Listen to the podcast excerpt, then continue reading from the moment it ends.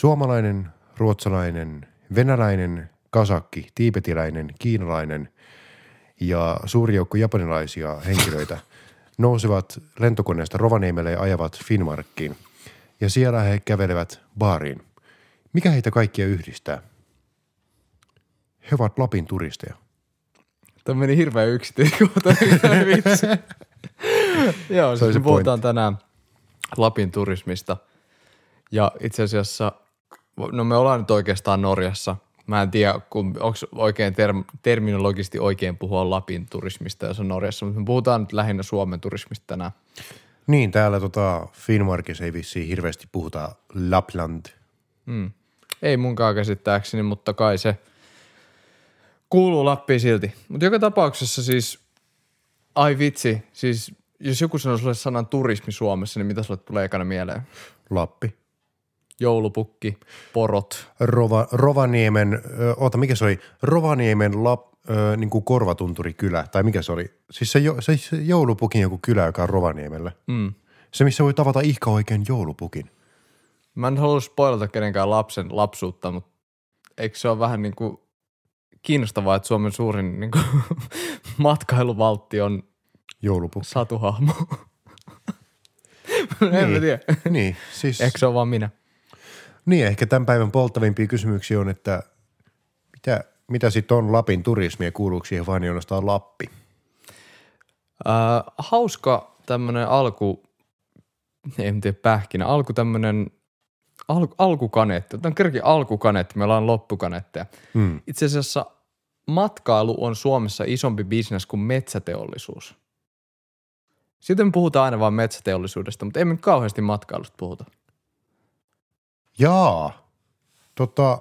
No onks matkailu jotenkin tosi lavea määritelmä tai onko sille joku tosi niinku yhdistääkseen jotain monta eri toimialaa vai? Joo, tää on siis tietysti tää on aina vähän niinku arvio, mutta siihen kuuluisi käytännössä majoituspalvelut, ravintolapalvelut, kaikki siis tietsä, vaikka lentoyhtiöt, laivayhtiöt, bussiyhtiöt, junayhtiö. Jene. Kaikki Suomen junayhtiö. Kaikki, mitä katsotaan, että liittyy matkailuun ja sitten siihen on laskettu vielä siihen pakettiin mukaan kaikki, jotka liittyy niin kuin välillisesti matkailuun. Että esimerkiksi jos sanotaan, että vaikka tämä, missä me nyt ollaan, tämä mökki, niin on täälläkin jätehuolto. Ja se jätehuolto lasketaan myös mukaan siihen, koska se liittyy kiinteästi siihen, että tämä on niin meinaatko sä, että turvallisuusala lasketaan myös? Joo. Ja siis ihan kaikki, mikä liittyy käytännössä siihen matkailuun. No eikö tuossa sitten suoraan sanottuna pienimuotoista huijausta sitten väittää, että matkailuala on suurempi kuin puuteollisuus? Ei, koska se työllistää se matkailu kaikki ne ihmiset. Eli kyllä se niin kuin vaikka kaikki ei nyt silleen niin kuin ihan suoraan liity matkailuun, mutta ei tänne järjestäisi mitään jätehuoltoa, jos tässä ei olisi lomamökkiä. Tai siis Ymmärrät pointin. Joo, ymmärrän pointin. No mitä on sitten matkailu? Matkailu on käytännössä kaikkea matkustamista. Siihen lasketaan liikematkat, siihen lasketaan lomamatkat, siihen lasketaan se, että sä meet kattoo jotain sun sukulaista jonnekin toiseen kuntaan Suomessa. Ollaanko me turisteja? Joo. Tai siis tää on tavallaan niinku työmatka, mutta ollaan me tavallaan turisteja myös. Niin, tai ainakin matkailijoita, liikematkailukin liittyy tähän. Kyllä. Mutta siis mun mielestä ehkä kiinnostavin juttu tässä matkailussa on se, että mehän puhutaan aina paljon Lapin matkailusta, mutta oikeasti siis hyvin suuri osa suomalaisista matkailuyrityksistä on keskittynyt Uudellemaalle, Pirkanmaalle ja Varsinais-Suomeen. Mitenkä onko sitten Lapin turismi mitenkään erityisen suuri osa Suomen turismia? Ei mitenkään erityisen suuri. Siis, no mä löysin tästä vuodet 2016 vähän niin kuin oikeita tilastoja tästä, niin Lapin turismin liikevaihto oli 553 miljoonaa. Okei. Ja esimerkiksi Pohjois-Pohjanmaalla se oli 505 miljoonaa. Mutta kuuluuko Pohjois-Pohjanmaalle mitään kohteita, joita tavallaan laskettaisiin mukaan Lapin turismiin? Ruka. Niin. Mutta siis vaikka nyt olisikin Ruka, niin Uudellamaalla 4,4 miljardia. se on niinku 9 kertaa enemmän kuin Lapissa. Sehän ja on... sitten esim. Pirkanmaalla 800 miljoonaa, sekin on selvästi enemmän, se on yli 300 miljoonaa enemmän Tampereen seudulla. Varsinais-Suomessakin on 669 miljoonaa, sekin on isompi kuin Lappi. Mut, no mikäkö voisi sitten selittää, mikä teki sitten Uudellamaalla on niin tolkuttoman paljon matkailualaan liittyvää liikevaihtoa? Siihen liittyy suuresti ehkä 3 asiaa. Ensinnäkin siellä on Suomen isoin lentokenttä, joka on myös semmoinen niin kuin Aasia-hubi koko Euroopalle, jonka kautta lennetään tosi paljon vaihtolentoja Aasiaan. Jos joku, vaikka sanotaan, joku lentää Kiinasta Berliiniin, niin se lentää hyvin todennäköisesti Helsinkiin ja Helsingistä Berliiniin. Niin, että kaikki ohikulkijat lasketaan myös matkailijoiksi. Joo, nehän aiheuttaa ainakin siihen samaan liikevaihtoon. Mm. Eli silloin, kun matkalla vaikka Venäjältä, no en tiedä, ei Venäjältä, mutta jos tulee just nimenomaan jostain Kiinasta ja haluaa mennä Saksaan, laskeutuu Helsinki-Vantaalle ja menee sinne paikalliseen kuppilaan, Helsinki-Vantaan paikalliseen kuppilaan nauttimaan 12 euron koffinsa, niin se on matkoilun liikevaihtoa. Mm. Ja sitten toinen tosi suuri tekijä on laivat. Siis Itämerihän on ihan valtavan liikennöity. Suomi, tai siis Helsinki-Tallinna on ihan älyttömän liikennöity meriväli ihan niin kuin kansainväliselläkin vertailutasolla. Eikö itse asiassa, mä muistelisin lukeneeni, että tuo Jätkäsaaren satama olisi koko Euroopan liikennöidyin satama, siis henkilömäärässä. Kyllä, joo, kyllä. Ei tavarassa, mutta henkilömäärässä. Jep, se on Euroopan liikennöidyin henkilösatama. Niin. Se vaikuttaa paljon, tai siis muukin kuin pelkästään Jätkäsaari, siis laivaliikenne, risteilyliikenne on tosi iso tekijä Uudellamaalla. Ja sitten kolmas on se, että käytännössä, no ei voi sanoa käytännössä kaikki, mutta siis hyvin suuri osa Suomen liikematkoista kohdistuu sitten just pääkaupunkiseudulle. Se on valitettava tosiasia. Mm. Muu Suomi on kauniimpaa mielestäni. Niin. No jatketaanko muuta turismia vai mennäänkö Lapin turismiin? Mennään vaan Lapin turismiin. Ketä ovat Lapin turistit? Onko siellä turisteja? Onko siellä ketään? Niin, sitä asiaa. Kuka netissä on? Kuka siinä netissä? Vähän sitä samaa mä mietin itse asiassa, kun ajettiin tänne Rovaniemeltä ja ei siellä nyt ihan hirveästi näkynyt ketään missään. Tää on nyt taas tosi tämmöinen niinku mutu. Lappi on ihan valtava maantieteellisesti ja mä en nähnyt monta autoa, niin se tarkoittaa sitä, että Lapissa ei ole ketään. Niin, tiellä Norjaan ei ollut hirveän paljon ihmisiä. Ei vaan. Mutta siis Lapin turisti on käytännössä, mä löydin tämmöinen niinku matkailualan selvitys, joka oli semmoinen niinku yli 80-sivunen nivaska siitä, mitä matkailualalle kuuluu vuonna 2018, koska tämä vuoden raportti ei vielä ole saatavilla, niin sen mukaan Suomessa on niinku 6 tämmöistä pääsegmenttiä, joista 3 korostuu vielä niinku enemmän. Ja ne 3, jotka korostuu, on siis luonnonihmeiden metsästäjät, aktiiviset seikkailijat ja luontonautiskelijat. Sen lisäksi on vielä tämmöinen niinku toista vielä. Luonnon... Mä menen niihin kohta tarkemmin, okay, mä sanon vielä nämä loput tästä. Sen lisäksi on vielä aitouden etsijät, jotka siis haluaa elää kuin paikalliset. Sitten on tämmöinen suomalainen luksus, eli ollaan tyyli jossain kylpylässä ja ostetaan joku hieno sviitti. Bomballa. Ja sitten on citybreikkaajat, jotka haluaa nähdä ja kokea kaupunkia. Mä en tiedä, mitä ne tekee Suomessa, mutta kuitenkin. Jos joku käy Oulussa. Mutta siis nämä 3 jälkimmäistä on aika silleen, ne ei ole niin tärkeitä Suomessa. Joo. Mutta nämä, mitkä on nämä tärkeimmät, on luonnonihmeiden metsästäjät, jotka etsii tällaisia ainutlaatuisia luontokokemuksia. Siis esimerkiksi se, missä me nyt ollaan. Tämmöinen niinku, täällä on tämmöinen täydellinen vuonomaisema, mitä Suomessa nyt ei sitten tietenkään ole, mutta siis joku täydellinen tunturimaisema, joku upea järvimaisema. Ne haluaa etsiä, tai nähdä niinku revontulet vaikka, nähdä yöttömän yön, nähdä semmosia niinku kerran elämässä kokemuksia. Käy kolilla. Ja se on niinku suorittamiseen asti sitä, että tyyliin ei tulla lomalle ehkä rentoutumaan, vaan pitää saada se hieno Instagram-kuva niistä revontulista tyyppistä. Niin se on ainoa tapa nauttia luonnosta on siis saada siitä vaan hieno kuva. Jep. Mutta siis se on yksi näistä päätyypeistä. Sitten toinen päätyypeistä on aktiiviset seikkailijat, jotka on käytännössä sitä, että ne haluaa sen luontokokemuksen myös, mutta ne haluaa sen luontokokemuksen sitä kautta, että ne haluaa seikkailla siellä luonnossa. Eli siis meet jollain kanootilla tai meet maastopyörällä tai laskettele tai hiihdä tai kiipeille tai jotain tämmöistä. Et siihen liittyy niin kuin se, että sä haluat tekemällä kokea luonnon. Ja sitten se kolmas on tämmöinen luontonautiskelijat, jotka antaa sitten ehkä enemmän sitä, että sulla on vaikka joku tosi stressaava työ ja sitten sä haluat tulla niin kuin Lappiin rentoutumaan silleen, että ei ole puhelinkenttää ja ei ole ihmisiä missään ja niin kuin lähimpään kylään on tunti autolla ja siis sä haluat vaan niin kuin rauhoittua, olla hiljaisuus. Niin, kyllähän ne sääsket kuitenkin vie huomioon pois työstä.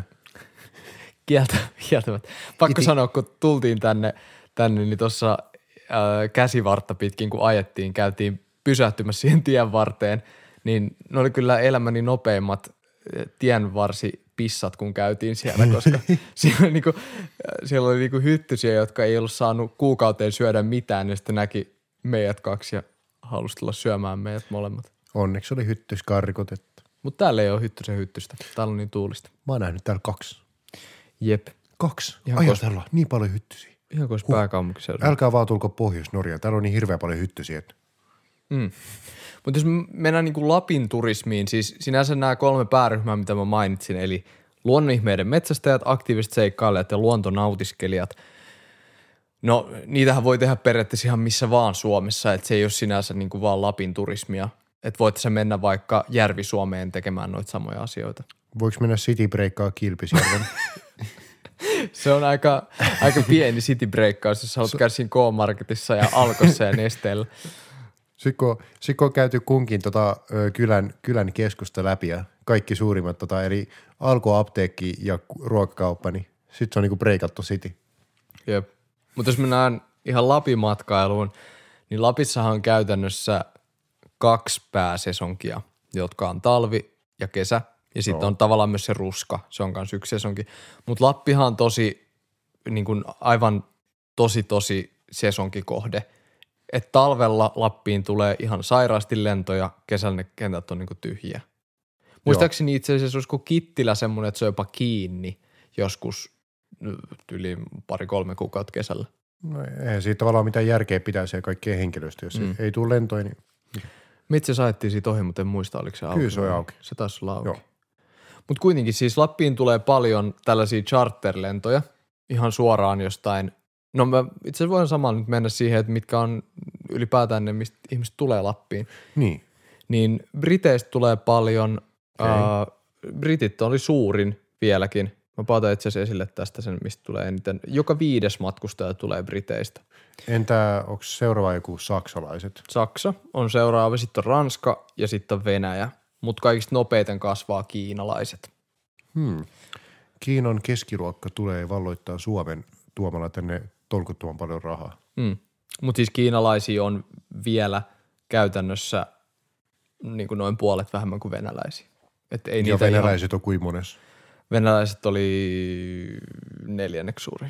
Okei. Et ei kiinalaisia vielä ole ihan valtavasti, mutta kiinalaiset käyttää niitä rahaa. Et siinä mielessä ne on niin kuin lupaava ryhmä.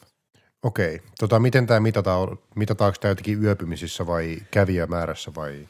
Yöpymisvuorokausissa. Okei. Eli siis isobritannialaiset lähes 300 000 yöpymisvuorokautta. Okei. Oli se suurin. Mitenkä Lappiin tullaan? Sanotaan, se riippuu tietysti hirveästi kuka tulee, mutta jos sanotaan Euroopasta tulevat tulee charterlennoilla, pitkälti lentää Rovaniemelle, Kittilään tyypillisesti jompaan kumpaa. Ne tulee suoria lentoja, jotka on buukattu joku matkatoimisto tai joku tämmöinen on buukannut suoran lennon sieltä kohteesta, vaikka nyt jostain Lontoosta Rovaniemelle ja se tulee ilman välilaskuja sinne suoraan ja sitten siitä vuokrataan autot tai mennään jollain. Ilmeisesti autovuokraamalla, eipä täällä nyt paljon muulla pääse mihinkään. Ja sitten taas kotimaan matkailijat tulee aika paljon autolla, suomalaiset. Tietty sitten on myös näitä yöjunia ja osa tekee niin kuin me, että tulee lentokoneella johonkin ja vuokraa siitä auton. Siinä säästää aika paljon kuitenkin matka-aikaa. Mitenkään, onko autojuna niin kuin pelkästään vitsi? Vai ei välttämättä, siis kyllä se on ihan kohtuullisen suosittua, mutta ainakin niin kuin meidän tapauksessa oli huomattavasti halvempaa lentää. No varmaan suurimmalle osalle se on halvempaa lentää. Että onhan se tietysti siis sinänsä helpompaa kuin ajaa, mutta en mä tiedä, ainakin itsestä tuntuu, että tässä yhteydessä se juna ei ollut mikään kauhean hyvä ratkaisu. No se joo. Oli kallis ja hidas. Junassa on tunnelma. Yöjuna ilman makuupaikkaa on mukavin. Sä haluisit kovasti mennä junalla. Mutta siis sit vielä yksi ryhmä, mistä mä en puhunut äsken, niin aasialaiset tulee paljon silleen, että ne lentää Helsinki-Vantaalle ja sit siitä eteenpäin. Mikä huomasi muuten myös meidänkin lennolla. Oli aivan tosi paljon aasialaisia. Joo, oli kyllä yllättävän paljon. Mitenkä onko näiden eri kansalaisuuksien välillä minkälaisia kulutustottumuseroja? Onko meillä siitä dataa? On mulla jotain dataa, mä en ihan supertarkasti kirjoittanut jokaista ylös, mutta kiinalaiset käyttää eniten, ne käyttää keskimäärin 1 200 € per henkilö täällä ollessaan, siis mikä on aika valtava summa. Oliko sulla vielä, miten pitkään on keskimäärin täällä? Ei ollut siitä mitään. Okei, että se ei saa että miten paljon rahaa ne käyttää päivässä. Eikö se on, niin en tiedä siitä, mutta joka tapauksessa, jos ne käyttää 1 200 € per henkilö. Ja jos tulee täällä perillä. Niin, jos tulee vaikka nelihenkinen perhe, niin siinähän menee niin kuin 4 800 € siitä, että hujahti. Joo, se on lisää valtion kassaan verotuloa. Ja itse asiassa venäläiset käytti taas tosi vähän. Se oli muistaakseni, mä en ole ehkä sitä kirjoittanut ylös, mutta mä muistelisin, että se oli 300 €. Käy paikan päällä ostaa vähän juustoa. Niin, ja venäläisillä on paljon myös semmoisia niin kuin lyhyitä reissuja. Niin. Ja ne ei ole semmoisia, niin kuin, että kiinalaiset tuskin tulee tänne niin kuin 2 päiväksi. Lasketaankohan ne myös matkailijoiksi, jos niillä on tyyli toinen kämppä täällä? Siinä tapauksessa, jos se on loma-asunto, niin sitten mun mielestä joo. Koska matkailijan tai turistin määritelmä oli se, että on alle vuoden. Joo, okei. Kohteessa. Koska sen jälkeen, jos on sitä pidempään, niin katsotaan, että sä oot esim. Töissä tai opiskelemassa tai sitten joku vaikka eläkeläinen, joka asuu sitten siellä. Hetkinen, alle vuoden. Eli siis jos mä olisin 9 kuukautta Suomessa vaihdossa tai Suomessa töissä, niin mä olisin silloin matkailija. Joo, näin mä käsitin tuosta raportista. Jaa. No onko tässä Lapin turismissa minkälaisia ongelmia? Onko se vain pelkkää ruusuilla tanssimista? Joo. Okei, no sit, kiitos. Tämä jakso tässä. Nähdään sitten ensi viikolla. Ja ei, siis Lapin turismi on ollut tosi kovassa kasvussa ja sehän on tietysti taloudellisesti hyvä asia. Se nostaa, Lappi on muutenkin alue, jossa nyt lähtökohtaisesti ei ole ihan yhtä hyvä työllisyys kuin vaikka Uudellamaalla. Eli siinä mielessä sillä on niin kuin positiivisia talousvaikutuksia. Ympäristövaikutukset tietysti, no kuten jokainen ymmärtää, lentäminen ei ole kauhean ekologista. Se ei ole myöskään kauhean ekologista, että se joudut ajaa yksityisautolla täällä ihan joka paikkaan. Niin. Eikä se ole myöskään kauhean ekologista, että sä oot paikassa, kuten me ollaan, jos täällä on niin kuin heinäkuussa 5 astetta lämmintä ja se joudut lämmittää taloa koko ajan. Olisiko oikeastaan sitten ratkaisu tähän kaikkien Jäämeren rata? Ei, mutta voitte kuunnella siitä lisää edellisessä jaksossa. Nice. Mutta joo, Lapin kannalta niinku, siis suurin haaste, jos me niinku mietitään tätä matkailualaa, on oikeastaan se, että kun tää on niin sesonkiluontoista tää turismi täällä, joo, niin ihmisiä ei oikein pystytä palkkaa koko vuodeksi töihin Lappiin, jolloin niiden pitäisi muuttaa tänne niinku puoleksi vuodeksi aina joka vuosi. Jolloin ne voisi myös jopa maksaa kunnallisveroa ollessaan täällä. Niin, ja tavallaan se ongelma tulee siitä, että kun Lapissahan nyt ei ole ihan kauheasti mitään. Siis ymmärrän ihmisiä, jotka haluaa asua täällä, mäkin voisin ihan mielellään asua täällä, mutta täällä ei ole niinku kauheasti muuta kuin se luonto. Mm. Eli jos sä oot semmoinen vaikka meidän ikäinen citybreikkaaja, sä oot valmistunut jostain hotelli- tai ravintola-alalta ja sulle tarjotaan töitä jostain Kittilästä, niin sit sä mietit silleen, että no toi on 5 vuoden määräaikainen, työnantaja ei tarjoa mulle kämppää, mun pitäisi muuttaa kaikki mun kamat tonne niinku, okei, tonne menee 10 tuntia autolla. Niin, mitäs mä nyt, okei, mitä järkeä? Mutta kyllähän aika moni hotelliketju tai muu tekee sille, että palkat on suhteellisen korkeita jopa, jos on sesongilla töissä. On, siis on ne niinku korkeampia kuin keskimäärin. Mutta se ongelma on tavallaan, että siitä ei välttämättä jää kauheasti mitään käteen, että sä lähet kauas töihin ja joudut säätää hirveästi. ja sitten muuttaa taas ja säätää hirveästi. Et verrattuna siihen, että sä vaan asut jossain, missä sä muutenkin haluat asua ja käyt siellä töissä, saat vähän vähemmän palkkaa, mutta sitten kaikki on niinku paljon helpompaa, niin Lapissa on ollut niinku jatkuva pula siitä, että saisi niinku nimenomaan osaavaa työvoimaa tänne matkailualalle. Mitenkä onko meillä minkäänlaista dataa siitä, että miten meidän oma alkuperäiskansamme reagoi turismiin? Ei. Okei, no kiitos jaksolle. Ei meillä ole siis sinänsä mitään. Mä itse henkilökohtaisesti ehkä kokisin niin, että tuskin saamelaisilla on hirveästi mitään, no joo, mä voin vaan arvailla, mutta kokisin, että tuskin on hirveästi sitä vastaan, että alueen elinvoima paranee. Lähinnä se on se, että niin kauan kun me ei tehdä saamelaisuudesta semmoista niin kuin jotain Disney-figuuritarinaa. Hei, osta nyt oma saamelaisfiguuri siellä. Niin, et en tiedä. Onko mitään loppukaneettia ratkaisua Lappiin ja sen turismiin vai? Onhan tässä vaikka mitä. Me voidaan puhua tulevaisuudesta, me voidaan puhua niin kuin suomalaisen matkailualan vahvuuksista, heikkouksista, mahdollisuuksista ja uhista. Jaha, löytyykö sieltä ekoturismia?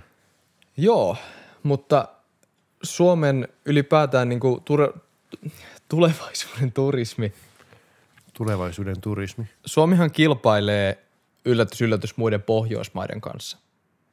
Joo. Ja käytännössä Suomessa sen lisäksi, että meillä on tämä niinku erikoinen luontokokemus, niin semmoisia valtteja, millä me myydään, on ylipäätään siis niinku turvallisuus ja se semmoinen niinku meidän yhteiskuntarakenne, yhteiskuntarauha, meidän koulutus, meidän niinku tämmöinen sivistys, että me ollaan sivistysvaltio, niin sillä myydään esimerkiksi konferensseja aika paljon myös. Joo, kyllä. Ja niissä Suomi kilpailee lähinnä Tukholman kanssa. Eikö siis Helsinki?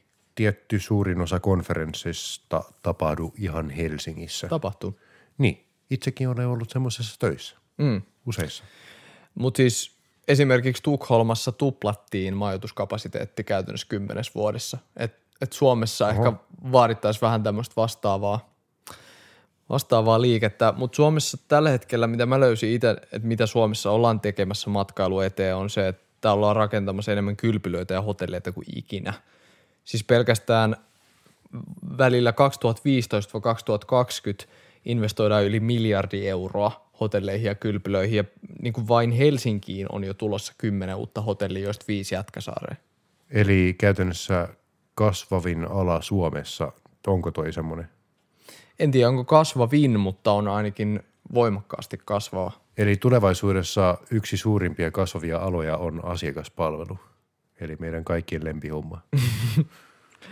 Ja semmoinen yksi suuri käytännön asia, mitä Suomessa on tapahtunut, että Helsinki-Vantaalle ollaan tekemässä valtavaa laajennusta. Mä en itse asiassa ole varma, ei se vielä ole valmistunutkaan kokonaan. Mutta terminaali 2 laajentuu. Eikö se tuli kaksinkertaista tämän neliömääränsä, mutta siitä on osa jo käytössä. Joo, joku siellä aukesi, joku tuloaula tai joku tämmöinen mun mielestä. 19 on jo osa käytössä ja muista 2020 tai 2021 olisi valmis. Ja siis siinä on niinku ideana, että Helsinki-Vantaalla on tällä hetkellä ollut semmoinen noin jotain 20 miljoonaa matkustajaa vuodessa, niin toi olisi nyt niin paljon isompi, että se pystyisi palvelemaan 30 miljoonaa. Että se olisi aika suuri laajennus tosiaan. Lisää käytännössä 50%. Ja siihen on pistetty rahaa melkein 1 miljardi kanssa. Joo.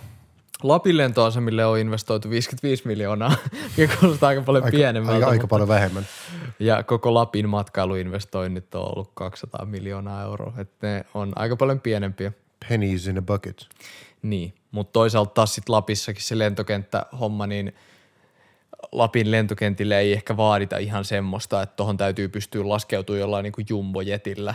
Niin ja ei ne kyllä nytkään ole ihan niin vilkkaita, että olisi mitään järkeä tehdä minkälaisia niin kuin laajennuksia. Paitsi silloin sesonkina. Silloin ne on oikeasti tosi täynnä. Sinne mutta tulee muuten niin paljon niitä koneita, että se on ihan tupaten täynnä. Mutta muuten ei. Ei, se on se ongelma. Mutta jos me mietitään Lapin tämmöisen turismin näitä vahvuuksia, niin meillähän on puhdas luonto, Okei. Okay. Se on ihan niin kuin käsin kosketeltavaa, että kun sä tuut, no mekin kun ajettiin tossa ja pysähdyttiin, niin kuin hengittää vaan silleen, hei täällä ei haise saasteet. Niin ja se, että vitsi voi juoda tyyli mistä vaan virtaavasta vedestä. Puhdas luonto. Sitten tää tämmönen Suomen ylipäätään niin kuin moderni tämmönen, just tää tämmönen sivistys, turvallisuus, siisteys. Suomen tämmönen niin kuin positiivinen imago on aika iso kanssa, mitä myydään paljon niin kuin matkailussa.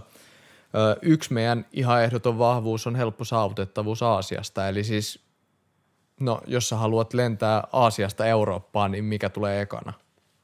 Taitaa olla Suomi. Ja sit kun Suomella on vielä niin hyvät diilit Venäjän kanssa, että Finnairin koneet saa lentää käytännössä niin kuin tyyliin mistä vaan Venäjältä ja kaikki muut joutuu vähän niin kuin kiertää sitä Venäjää, niin sit Suomella on oikeasti aika, no jos sä haluat lentää Eurooppaan, niin nopein tapaan lentää Helsingin kautta. Etulyöntiasema. Mitenkä onko muita vahvuuksia tai mitä erityisiä heikkouksia? No siis vahvuuksina mainittiin myös vielä se, että Suomessa on ylipäätään laadukasta palvelua. Siis silleen, että sä voit luottaa siihen, että jos sä luet vaikka jostain nimeltä mainitsemattomasta, jostain tuommoisesta buukkauspalvelusta jotain, niin se pitää aika lailla paikkansa. Että sulla ei tule mitään semmoisia ihan valtavia yllätyksiä. Sä voit luottaa siihen, että kaikki toimii. Niin se on niin iso juttu. Niin ja hinnathan ei ole sitten pelkästään, että jos et puhu suomea, niin hinta on 1,5-kertainen. Semmoista meininkin on monissa maissa, mutta ei Suomessa. Ja sitten Suomen yksi, mitä monet pitää itse asiassa vahvuuteen, on se, että tämmöinen niinku paikallisuuden kohtaaminen on tosi helppoa. Et täällä ei ole niinku jotain erillisiä alueita turisteille, että tää ei ole silleen kuin jossain niinku, tiedätkö, Taimaan rantalomalla, missä on semmoiset jättimäiset turistireservaatit, tämmöiset isot kylpylät, jonne mennään, mistä ei tarvitse poistua kertaakaan siinä aikana. Ainoat taimalaiset, jotka näkee, on hotellihenkilökunta, joka hymyilee kauniisti ja käy siivoamassa huoneen. Ja sitten siellä on lapsille joku sellainen nallemaskotti, joka pyörii siellä uima-altaalla. Joo, ja sitten ainoa kosketus taimaalaisuuteen on, no, lentokenttä, maisemat ja aurinko. Niin. Suomessa ei ole semmoista. Suomessa on tosi helppo olla niin kuin siinä ihmisten arjessa kiinni. Mut heikkous Lapissa etenkin on just tämä, että osaavaa työvoimaa on tosi vaikea saada sinne ja toiminta on tosi sesonkiluontoista, niin Lappiin pitäisi jotenkin pystyä saada niin kuin ympärivuotisemmaksi kohteeksi. Se olisi tosi iso juttu, jos siinä onnistuttaisiin. Mutta sitten taas Suomessa on ehkä se, että nämä matkailualan yritykset on keskimäärin tosi pieniä. Et keskimääräisessä matkailualan yrityksessä on Suomessa töissä alle 5 henkilöä. Oho. Et kun tässä on, niin kuin, on paljon tämmöisiä pieniä yrityksiä, niin niille ei ole sit rahaa investoida semmoisiin johonkin oikeasti isoihin hankkeisiin. Ja sitten niitä pitäisi pystyä koordinoimaan jotenkin niin kuin oikeasti, sanotaan, että siinä pitäisi olla niin kuin valtio, kunnat, siinä pitäisi olla mielellään muut Pohjoismaatkin esim. Mukana. Jos puhutaan Lapin alueen kehittämisestä, niin joskus voi olla järkevämpää tehdä joku asia silleen, että se on vaan Norjan puolella tai että se on vaan Ruotsin puolella. Sen sijaan, että tehtäisiin niin kuin molemmille puolelle omat systeemit, kun kaikki voi vaan ajaa rajaa yli niin kuin 2 minuuttia. Mitenkä vaikka sitten tuo Lapin alueen julkinen liikenne? No sehän on aika olematonta. Mikä julkinen liikenne? Siis kyllähän Lapissa varmaan niin kuin isojen kaupunkien välillä jollain tavalla pääsee, mutta esimerkiksi tänne Norjaan verrattuna, tietysti ei täälläkään ole mikään hyvä julkinen liikenne, mutta täällä sentään niin kuin näkee busseja aina kun ajaa. Niin, se on. Niitä on olemassa. Niin ja niitä menee ja sit, no tietysti Norjassa on myös se ero, että täällä niin kuin oikeasti on vähän isompia kaupunkejakin täällä pohjoisessa. Täällä on rahaa. Tromssakin on niin kuin käytännössä Oulun kokoinen kaupunki. Täällä on rahaa. Niin, täällä on se kalastusteollisuus on tuonut tänne sitä, mutta joo, se on nimenomaan se kalastusteollisuus, joka teki Norjasta rikkaan valtion. Kaikki tuntee Norjan kalat. On se vähän öljyteollisuuskin. No niin, tulihan se sieltä. Mutta siis yksi ongelma on niinku, siis just se, että ei ole semmoisia suuria veturiyrityksiä tavallaan. No joo, on nämä risteilyhommat ja on nämä yksi lentoyhtiö. Kaikki meidän yksi lentoyhtiö. Mutta ne on niinku etelässä sitten enemmän. Et ei täällä niinku, niin, se on vähän vaikea, mutta se on osittain myös tästä, että tää on niin harvaan asuttua tää pohjoinen sitten taas. Ja sitten yksi semmoinen heikkous, mikä voisi olla Suomen vahvuus, on digitalisaatio, koska Suomihan on niin kuin ollut aina tämmöisessä tosi eturintamassa, mutta sitä ei vielä hyödynnetä silleen, kun sitä voisi hyödyntää. Miten sitä hyödynnetään luontokokemuksissa? No esimerkiksi se, että käytännössä nykyään, jos sä mietit sitä, että jos sä oot turisti ja sä rupeat etsimään sulle tämmöistä jotain ainutlaatuista luontokokemusta, niin se tapahtuu aika usein internetissä. Ja meidän pitäisi pystyä jotenkin erottautumaan siellä niistä kaikista miljardista eri vaihtoehdosta. Ja se on niin kuin semmoinen asia, mihin suomalaisten pitäisi panostaa entistä enemmän. Ja sitten tavallaan se kilpailu on myös aika kovaa, että jos sä mietit jotain, vaikkapa jos nyt puhutaan vaikka nyt taas Aasiasta ja Keski-Euroopasta tuleva turisti, niin miksi se valitsisi Suomen Lapin eikä vaikka tätä, missä me ollaan nyt? No en mä kyllä keksi mitään syytä. Miksi sitä pitää osaa myydä. Se on niin kuin yksinkertaisesti vaan se. Niin tietty mainonnassa. Okei, se on se digitalisaatio.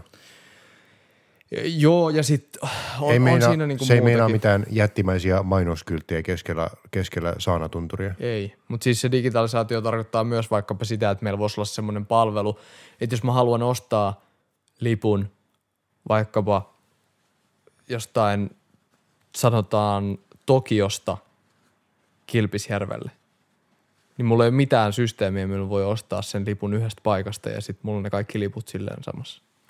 Oota, mikä toi sana oli? Tuollahan oli joku termi. No, niistä puhutaan maas. Onko se movement as a service? Ei kun mobility. Mobility. Okei.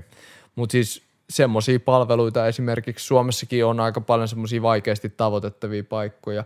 Ja Suomessakin, jos sä meet johonkin ostaa jotain linja-autolippua jostain pikkupaikasta toiseen, niin todennäköisesti ne ei ole ihan hirveän englanniksi ne kaikki asiat siellä. Entä mitenkä ekoturismi sopisi tähän kuvaan? Onko semmoista mahdollista edes tehdä pohjoisimmassa Suomessa? On. Paitsi että homma on hyvän polkupyörän ja polkee kaikkialle. On. Kyllähän meillä menee junat aika hyvinkin tänne pohjoiseen ja kyllä sieltä menee myös busseja, mutta jos nyt ihan realisteja ollaan, niin ehkä ekologisin vaihtoehto on se just, että tulee junalla ja sitten vuokraa sen auton sieltä mahdollisimman läheltä.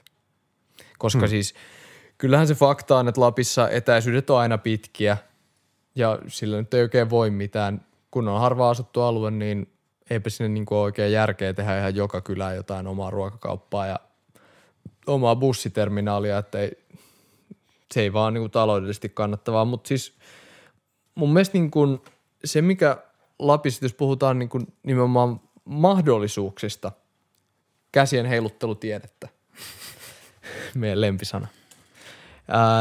Lapissahan on paljon pöhinää ja mahdollisuuksia. Siis meidän pitää vaan osaa kertoa se tarinana. Mun mielestä siinä ollaan parannuttu jatkuvasti, mutta ne tarinat tulee olemaan entistä tärkeämpiä, koska ihmiset ottaa niin paljon selvää. Ei ole enää mitään, niin kuin, on olemassa matkatoimistoja, mutta ei niitä kukaan käytä enää. Että siis ihmiset menee johonkin Bookingiin tai johonkin Trivagoon tai johonkin, tai sitten ne lukee jotain blogeja tai katsoo YouTube-videoita tai katsoo Instagramista jotain hienoja kuvia. Meidän pitää onnistua siinä. Oliko tämä se tarinallistaminen? Joo, meidän pitää osaa kertoa, miksi Lappi on jotenkin tosi taianomainen paikka ja miksi se on taianomaisempi kuin mikään muu paikka. Eli miten luodaan lisää feikkejä kokemuksia epämääräisten pinnallisten kuvien ja semmoisten vaillinaisten tarinoiden kautta. Miten tehdään ainutlaatuisia luontokokemuksia, jotka kaikki voivat kokea? Ja sitten meidän pitää oppia paremmin myös myymään paketteja, tekee yhteistyötä enemmän Pohjoismaiden sisällä. Esimerkiksi ihminen, joka lentää vaikka nyt sitten Rovaniemelle, niin miksei samalla näkisi Ruotsia ja Norjankin? Tehtäisiin enemmän kiertomatkoja. Niin, tehtäisiin enemmän niin kuin tämmöistä laajamittaista yhteistyötä, kehitettäisiin Lappia tavallaan pohjoismaisesti yhtenä alueena. Se voisi olla niin kuin yksi tämmöinen iso juttu. Ympärivuotisuuden parantaminen on kuitenkin ehkä se kaikista suurin haaste Lapille. No siinä on varmaan tiettyä vaikeutena se, että kuka haluaa tulla syksyisen, sateiseen ja pimeään Lappiin. Niin. Talvella on sentään lunta, joka valaisee ja silloin on kylmä ja silloin jotain niin sanottuna taikaa, mutta en mä tiedä, kokeeko hirveän moni muu kuin suomalainen syksyssä jotain hienoa, eikä moni suomalainenkaan koe siinä. No ehkä se ruska-aika, mutta sitten se niinku sellainen... No se on aika lyhyt. Sitten se semmoinen niinku lokakuinen Lappi ei ole ehkä kaikista hauskin. Sitten loppukevään kirkkaan vihreät lehdet kaikkialla on ihan nättiä, mutta se onkin enemmän kesän sesonkia. Mutta sitten vielä uhat. Eli mitkä uhkaa Lapin turismia? Jatkuvat terroristiset hyökkäykset. Just näin. Yksi ongelma on tämä saavutettavuus. Lappi on hirveän laaja alue. Joo. Sitä mukaan, kun yhä enemmän ihmisiä muuttaa Lapista isompiin kaupunkeihin, niin kylät vähenee. Hyvä esimerkki, kun ajettiin tuolta Rovaniemeltä Norjan rajalle käsivartta pitkin, niin ei Levin jälkeen oikeastaan tullut melkein yhtään mitään ennen niin kuin Kilpisjärveä. Siitä tuli pari pikkukylää, jotka Muonio tuli. Niin, ja sitten siitä tuli muita niin kuin käytännössä pikkutiekyliä, jotka oli siis vaan muutama talo tien ympärillä. Siinähän oli yksi semmoinen pätkä, missä me ajettiin varmaan 2 tuntia ilman, että oli yhtäkään kauppaa. Joo. Suunnilleen. Tai siis näinhän niin se on. Et Lappi on hankalasti saavutettavissa ja sitä mukaan, kun jos meiltä tulee kiristyneitä esimerkiksi lentämiseen rajoitteita, tulee autoiluun enemmän rajoitteita, niin tänne alkaa olla yhä vaikeampi matkustaa, mutta sen nyt näkee, se on poliittinen asia sitten, että miten se asia sitten lopulta kääntyy, mutta politiikasta puheen ollen, mitäs tämä meidän suurin matkailijaryhmä Lappiin, eli brittiläiset, mitenköhän Brexit vaikuttaa Suomen Lapin matkailuun? Oi, ehkä me saadaan vielä enemmän verotuloja, kun ne joutuu maksaa kaikesta tullia. Niin, tai siis se on ihan kiinnostavaa nähdä, mitä siinä käy, että tekeekö se Lappiin matkailusta, se riippuu tietysti hirveästi, että miten tämä sumplitaan, kuinka vapaa liikkuvuus sitten tulee olemaan vielä sen jälkeen, mutta sekin on yksi semmoinen, mikä on oikeasti semmoinen pieni uhka, että jos brittimatkailijat väheneekin reippaasti aiempaan verrattuna, koska ne on tosiaan joka 5. on britti. Joo, no niin, 20 rossaa pois liikevaihdosta välittömästi, jos ne ei tule. Sitten ihan ehdottomasti yksi haaste on kanssa ilmastonmuutos. Se on oikeastaan niin kuin kahdessakin mielessä. Toisaalta se heikentää sitä Lapin talvea, joka on se Lapin sesonki.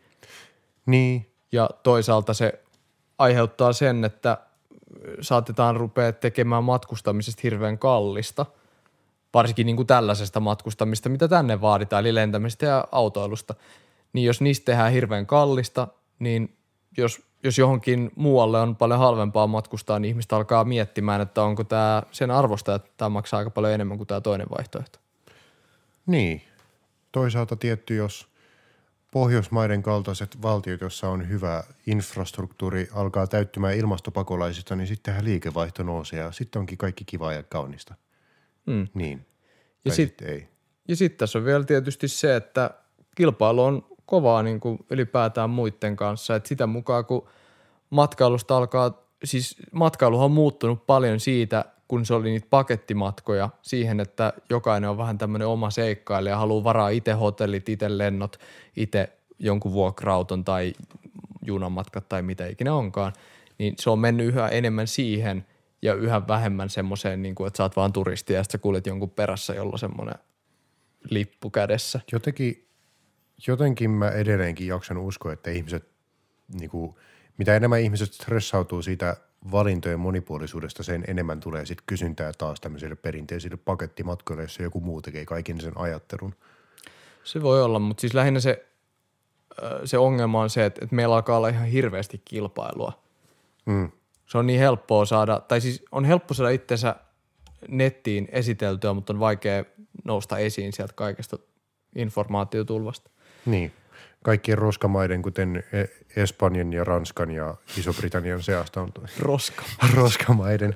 Nämä on kaikki turismin pikkutekijöitä, joita ei kannata edes noteerata tässä. Jep.